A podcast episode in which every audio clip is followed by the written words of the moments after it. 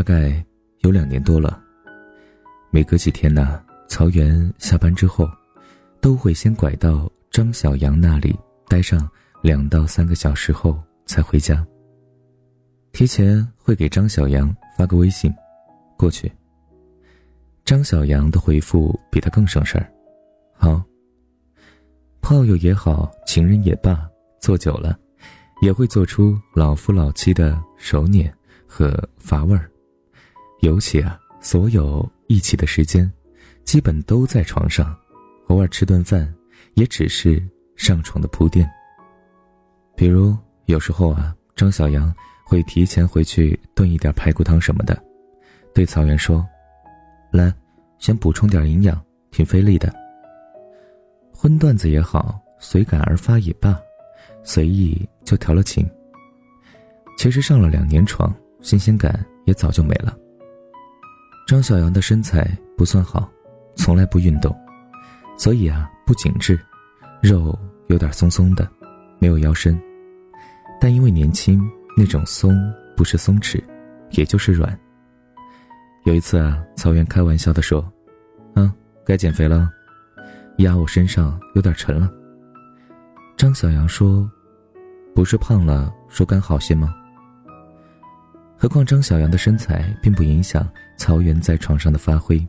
从第一次开始，他在他身上就是彻底放松的，完全可以放松到原生态，想怎么折腾就怎么折腾，谁上谁下，哪种姿势，全看曹元的兴致，不用考虑身份和格调。甚至完事之后啊，他可以不下来，就趴在张小阳的身上睡一会儿。至于身下的狼藉，他不管，等着一会儿走了，让张小阳收拾。张小阳说：“你就是一个职业打炮的。”曹元说：“反正你也舒服了，你管我是不是职业的呢？”这点张小阳倒是从不矫情，他每一次在他身下。也不掩饰身体的欲望程度，喜欢抱着他说：“快一点，再快一点。”会说：“哎呀，舒服死了。”曹元也舒服，从身体的低级舒服，到心里的妥帖。他没告诉张小阳，这是他生活的一个仪式。他呀，就是要在他这里，定期的卸下所有的伪装，还原成自己，过了瘾，然后啊，再把内心和外表的盔甲。层层穿上，回到现实的人生中，优雅自律。这现实的人生包括事业，也包括老婆李叔。当初曹元是带着对李叔近乎仰望的爱娶了她的。曹元从来都坚定地认为他爱李叔，他简直没有不爱他的理由。李叔就是那种最好的女子啊，相貌好，修养好，家境好。又简单又高雅的，和在小区物业收水电费的张小阳比起来，李叔的人生高出十个段位不止。张小阳甚至连高中都没有读完。当初啊，曹元去交物业费，碰到张小阳给家里打电话，那一口地道的家乡话让曹元怦然心动。他当时想起了两句诗：“停船暂借问，或恐是同乡。”这两句诗，张小阳当然不懂。曹元试探着问了一句，他就兴奋地说：“啊，你家也是自贡的？自贡哪里啊？”然后张小阳的身体就贴过来，说：“下雨天，老子真的好想吃个满锅的滚辣椒的火锅哟。”曹元看了张小阳水灵又略显朴素的脸，看着他眼神里对一锅火锅的渴望。突然就觉得自己也馋了，哪里那里都馋了，对那种驻扎在心里的人生真相的馋。于是曹源脱口说：“我请你吃火锅吧，找家正宗的。”张小阳说：“好呀，我知道有个地方不远，就是店面小了一点乱了一点曹源说：“没事儿。”吃完火锅就上了床，两个人带着满身的火锅味儿，在张小阳有点简陋，倒是还清洁的出租屋里，身体也好像久别重逢般的熟悉，刚一碰上就痴缠的不像样了。做了两次以后，曹原才想起来，他甚至还没有正式的给过他一个亲吻。做到第三次，张小杨说：“男朋友分开半年了，我真想男人了。”曹原说：“嗯，怎么不再找个？”张小杨说：“哪能那么随便呢？”还是要有点感觉的，我又没那么随便。他一口自贡话，曹岩觉得汗毛都已经放松了，都不用再装了。就这么在结婚两年后，曹岩出了轨。那天晚上回去看到李叔，他竟然没有半点的愧疚。曹岩知道，他也就是身体出了轨，他的心呢，还是依然的低低的蛰伏在李叔这里。出轨的时候，曹原和李叔结婚四年了。四年后，曹原在心理上始终摆脱不了对李叔的自愿的仰望，也因此，这四年当中，曹原都是带着仰望的心和李叔上床的，上的温文尔雅，上的风花雪月，上的清新爽洁，上的唯美动人，但唯独没有为所欲为，没有惊涛骇浪。新婚之夜，在温柔灯光下，曹原一点点的褪去李叔的衣服后，就知道了，他和李叔只能这样上床。李叔的身材不是丰满的，但是很完美，胸部恰到好处的饱满，小腹平滑光洁，双腿修长紧致，肩胛清晰生动，那完全是一副可以让男人斗志昂扬的身体，但是。曹原没有昂扬起来，灯光下，李叔的目光是羞涩温和的，神情是静逸安然的。他赤裸着，却没有半点情色的成分；他赤裸着，也是赤裸的女神。曹原原始的欲望带来的冲动，在那一刻戛然而止，随之啊，他的抚摸，他的亲吻，他后来的进入，都做到了克制的轻柔，包括。最后的喷射，他都没有让自己的动作幅度过大。那一刻，曹原才知道，跟一个女的怎么上床，根本不取决于彼此的关系，也不取决于表面的身份，而是取决于床上的心理段位。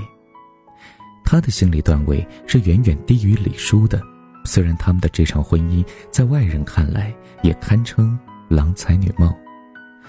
三十岁的曹原在而立之年也算立了起来，虽然家境清贫，但自己拼得好，有博士头衔，在社科院做研究工作，是才子。李叔是作协的正式作家，经常有小说、散文发表，性格平和开阔，文化气息浓厚，家境优渥，父母都在大学任教，一众亲戚也非富即贵。李叔是温室的花朵，随便长长。也是啊，枝繁叶茂，却竟然一点不势利。从李叔到父母对曹原的家境从无半句的微词，曹原知道人生太好，他们也无需再计较所谓的门当户对。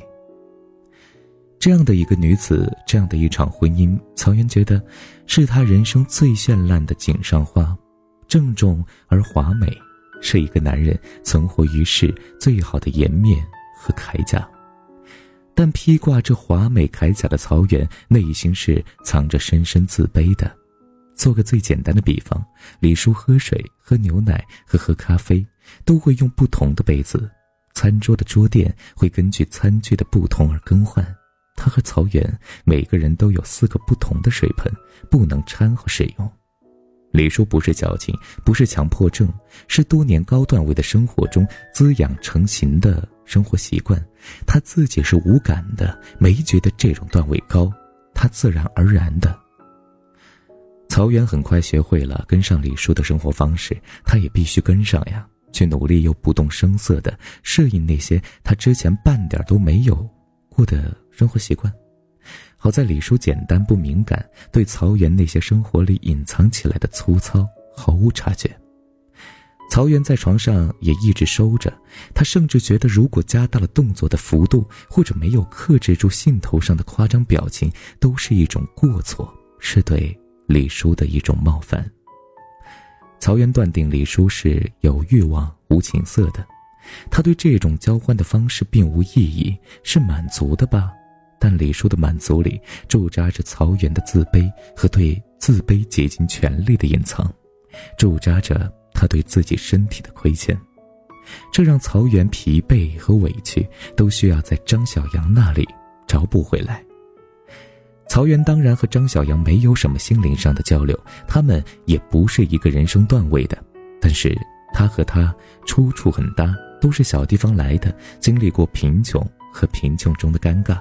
对彼此的生活老底门清，可以回到人生的原色，在床上就更加可以肆无忌惮，从来不用考虑哪句话低俗，哪种姿势过分。曹原用博士的身份和李叔做爱，用男人的身份和张小阳交欢。曹原对张小阳说：“你就是我的加油站，我在这里加满油可以跑一阵子。”张小阳则说：“他说。”什么加油站？我就是你的跑马场，你不是来加油的，你是来撒欢的。曹岩觉得这个比喻更他妈准确，他就是来撒欢的，撒够了，回去呀就可以端庄肃穆了。曹岩经常会给张小阳点钱或者购物卡什么的，有时候几百，有时候几千。张小阳啊也不推辞，给了就拿，说只要不是每次提上裤子的时候给就好。曹原觉得他和张小阳在一起，连脚趾头都在放松的状态。他也并不担心李叔知道，李叔懒得多疑，曹原呢隐藏的好。而张小阳也从来没有提过过分的要求，张小阳倒是心知肚明，和曹原也就是床上的缘分了。李叔是在体验中查出问题的，左侧乳房有可疑硬块，做了切片，活检结果很快出来了。恶性。曹原没有瞒李叔，也瞒不住。确诊的时候，大夫瞥了曹原一眼：“你也是，那么长时间了，平时摸不出来有异样吗？”曹原的脸腾的就红了。他从来没有像抚摸张小阳的乳房那样尽情尽兴的抚摸过李叔。他觉得，在他乳房上停留久了都是过错，更别说察觉异常。大夫啊，司空见惯也没什么，切了吧。乳腺癌痊愈的比率最大，有切了几十年没事儿的，也有一辈子没事儿的。曹原心里哆嗦了一下，不是因为大夫说切了吧，而是不管怎样，切除乳房和病患本身对李叔都太残酷。但李叔并没有曹原所担忧的绝望，他比他想象中的平静的多。他说：“这样的事情身边太多了。”也没有觉得自己就应该是最幸运的那一个。曹原定定的看着李叔，突然发现他不是他想象中那个理所当然高贵瓷器，相反，他是青铜器，因为见多识广而刚硬。不过，不说吧，不想被同情。李叔说：“也先别告诉爸妈，不想他们担心。”曹原心里突然又疼又软，他把李叔抱在怀里。他说：“有我在呢。”李叔慢慢的把自己埋进曹原的怀里，没说话，抱紧了他。曹原觉得李叔从来没有抱他那么紧过。但李叔的事儿，曹原还是跟张小阳说了一声。就在手术那天，不知为什么，他忽然觉得李叔上了手术台，他和张小阳大概就没有以后了。张小阳愣了半天，然后说。怎么会这样呢？真是的，要不说人生无常呢，就说了那么两句，曹原收了线。没想到两个小时之后，张小阳打了电话问他手术做完了吗？曹原说没有，好像要四五个小时吧，没那么快。张小阳说：“做完跟我说一声吧。”曹原说：“好的。”忽然感慨万千，他听了李叔的手术的事儿。都没有告诉他父母和同事，就请了个长病假。他也没想到张小阳会认真关心这件事。张小阳是见过李叔的，但从来没有在曹原的面前提过。他的询问只是因为曹原知道，是因为这两年的情人到底也有了一点亲人的味道。手术很成功，十天后回家休息，半个月后拆了线。又休息了两天，那天晚上，曹元刚刚上床，在李叔身边躺下，他转过身来，忽然对曹元说：“你摸摸他吧。”曹元说：“什么？”李叔就拿过曹元的手，从衣服下边伸进去，沿着他的身体一点点的爬到他胸部左侧，平坦，抚摸不到明显疤痕，皮肤是细腻的，乳头依然如一粒小花生，他摸到了。然后李叔又把他的手移到右边，放在他完好的右侧乳房，那么柔软光洁，握在掌心刚刚好。但曹元身体没有任何反应，这种人生大难之后的抚摸容不下欲望的滋生。李叔忽然靠过来，把头埋在他颈间，他说：“对不起。”曹元说：“什么？”李叔说：“对不起，曹元。开始我想我都这样了，干脆咱们离了吧。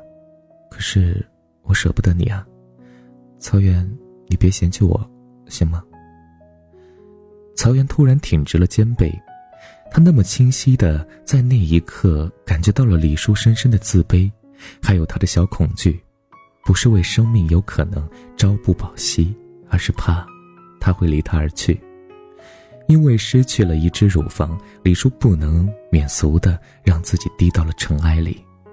曹元在那一刻突然看到他的女神倒下来，倒在他怀里，他的脚下成为了一个有缺陷。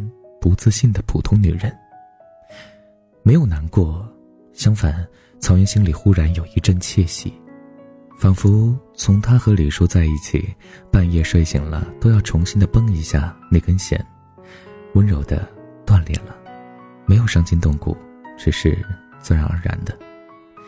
他被弹回到了人生的真实中，不用再装了，再硬撑，再以刻意的挺拔掩盖内心的低伏。那天晚上。李叔第一次主动的用他清凉温软的手抚摸了草原，从柔软抚摸到了坚硬。李叔说：“草原，你要我吧？你要我，我心里才踏实。”曹原就要了李叔，没有像以前那样，只是为了完成一个夫妻的仪式，而是就像一个男人要一个女人那样，他要用最真实的身体之魂告诉李叔，他不在意。他要他。结婚四年后，李叔终于跟曹远完成了床上段位的升华。他放纵了，那是为了抵挡身心承受的魔折，为了抵触自卑的放纵。从刻意到顺其自然，他跟着曹原的身体一波一波动荡着，攀上高峰，滑下来，又重新开始。李叔汗水淋淋的在黑暗中抱着曹远，他说：“这样真好，还想要。”想一直都要，李叔说：“老公，这是活着的感觉呀。”曹元就在黑暗中一遍遍的用身体充实李叔被手术刀切割掉的空虚，来安慰他因此而产生的自己安抚不下的自卑。那是他们第一次以交欢的名义做了一场淋漓尽致的爱。曹元在这一晚确定，以后他依然会爱她的，但。不用再仰望着爱了，他们终于站在了人生的同一个段位上。他会陪着他和病魔一路战斗，并用身体给他打气。几天后，曹原收到了张小阳发来的微信：“我要结婚了。”他是卖酸辣粉的，很对口。曹原说：“也不要因为不要钱吃太多，终归也是垃圾食品。”然后他微信转给他五万块钱，说：“总是要给个红包的。”小杨，好好的。张小杨点了收钱，说：“你当然要给了，我当然要收下。”奶奶的，曹元娜，笑了一下，她觉得这样挺好的。其实人生没有那么光明，其实也没那么苟且。都是凡俗男女，在生活里打几个滚而已。念完这样的一篇文章之后呢，山里有一些感悟想分享给大家。也就是不要把自己看得太高，也不要把别人看得太高，因为我们都是凡人。其实，功名和利禄，它能够在表面上给你增加一层铠甲，但其实，我们终究只是个人的，只是男人和女人而已。好了，我们下期节目再见，各位小耳朵们，晚安，想梦见你。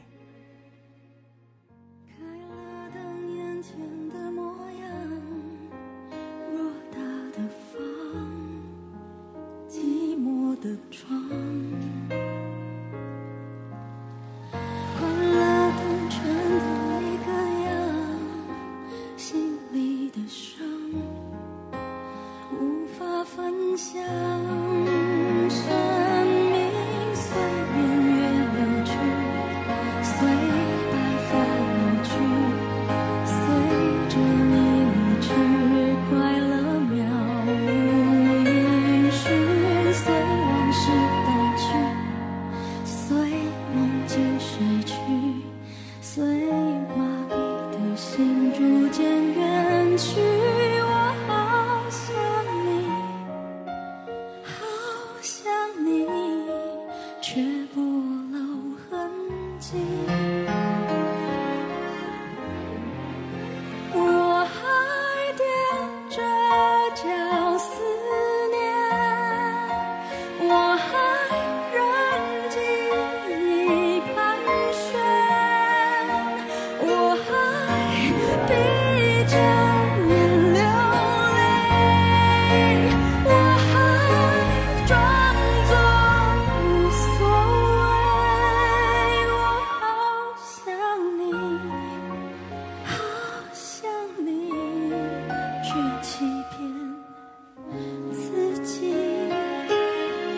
就